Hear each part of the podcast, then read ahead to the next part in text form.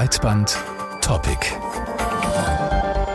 Ja, es ist so eine bisschen verstörende Nachricht. Donald Trump hat gerade angedeutet, dass er möglicherweise nochmal antritt. Oh nein, aber wenn dem so wäre, die nächste reguläre US-Präsidentschaftswahl, die wird ja in zwei Jahren durchgeführt. Da ist ja noch ein bisschen Zeit bis dahin.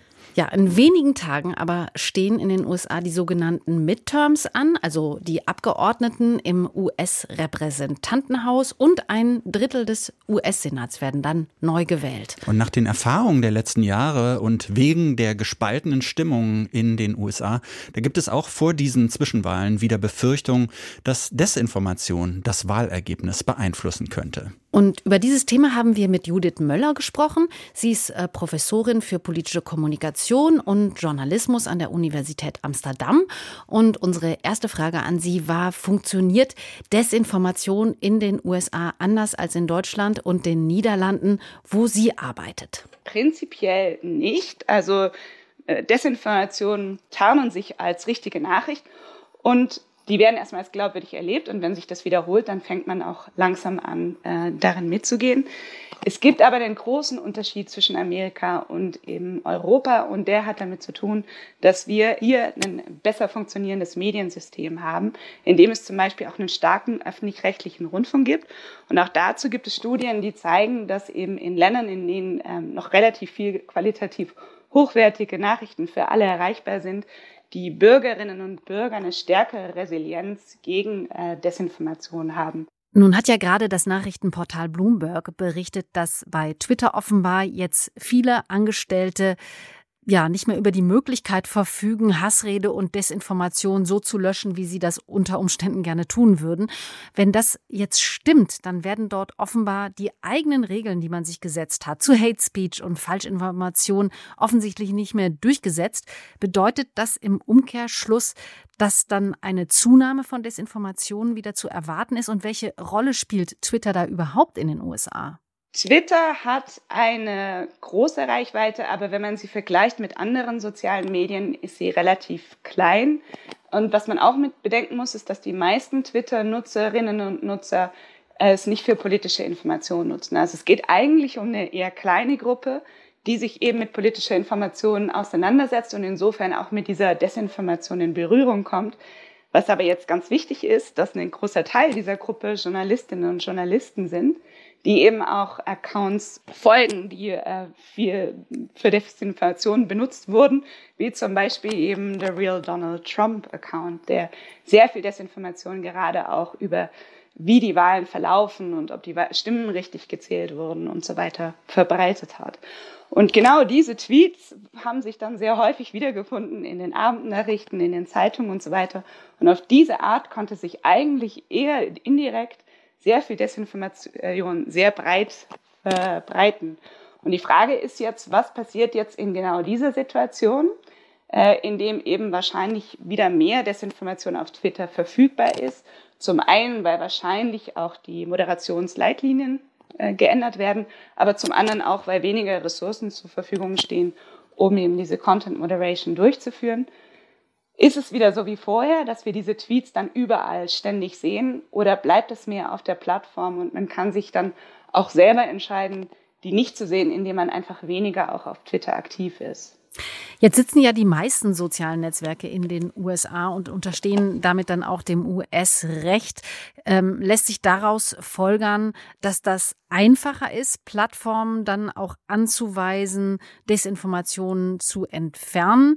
Oder gehen die Plattformen in den USA da eh total anders vor als zum Beispiel Deutschland?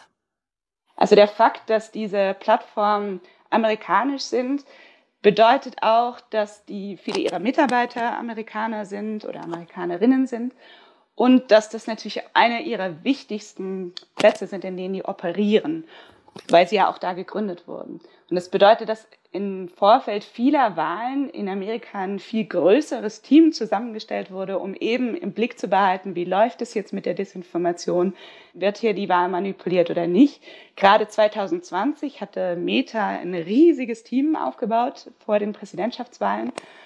Und ähm, das passiert jetzt auch bei diesen Wahlen, aber so hört man, ist das Team inzwischen wesentlich kleiner geworden und es richtet sich eher darauf, eben Desinformationen herauszufiltern, die mit dem Wahlprozess an sich zu tun haben. Also ob alle Stimmen gezählt werden und so weiter und nicht so sehr in den Wahlkampf selber eingreift. Ähm, nun gab es ja einen Bericht äh, in The Intercept ähm, und darin stand, dass die Regierung in den USA offensichtlich schon seit längerem äh, direkten Einfluss auf die Tech-Firmen ausübt. Ähm, und das geht zum Beispiel bei Facebook offensichtlich über so ein Portal, mit dem die Regierung und auch Partner der Regierung dann Falschmeldungen offensichtlich direkt melden können. Und diese würden dann in Folge sofort runter runtergenommen. Greift das denn nicht schon in die Meinungsfreiheit ein? Ja, das ist eine ganz schwierige Frage. Das ist auch wirklich ein schwieriges Puzzle, wie man das am besten lösen kann. Im Prinzip haben ja alle Nutzerinnen und Nutzer von Plattformen das Recht, Inhalte zu melden, die, die die Community Standards widersprechen. Und dazu gehört ganz eindeutig auch Desinformation. Jetzt ist es aber so, dass wenn man das über diesen langsamen Prozess macht, in dem es erstmal gemeldet wird und dann geschaut wird, was ist es und dann irgendwie gecheckt wird und danach geht es weg, dann in der Zwischenzeit kann sich diese Nachricht sehr viel weiter verbreiten. Also es ist eigentlich zu langsam, um was dagegen zu tun. Und das zu umgehen, gibt es dann Ideen über sogenannte Trusted Flaggers, also Organisationen, denen zugetraut wird, das eben schneller zu machen. Wenn die das sagen, dann ist es tatsächlich Desinformation und verschwindet sofort. Und das wurde zum Beispiel für Fact-Checkers viel eingesetzt. Anscheinend ist es dann also so, dass auch äh, Regierungsmitglieder äh, diese, diese Rolle haben.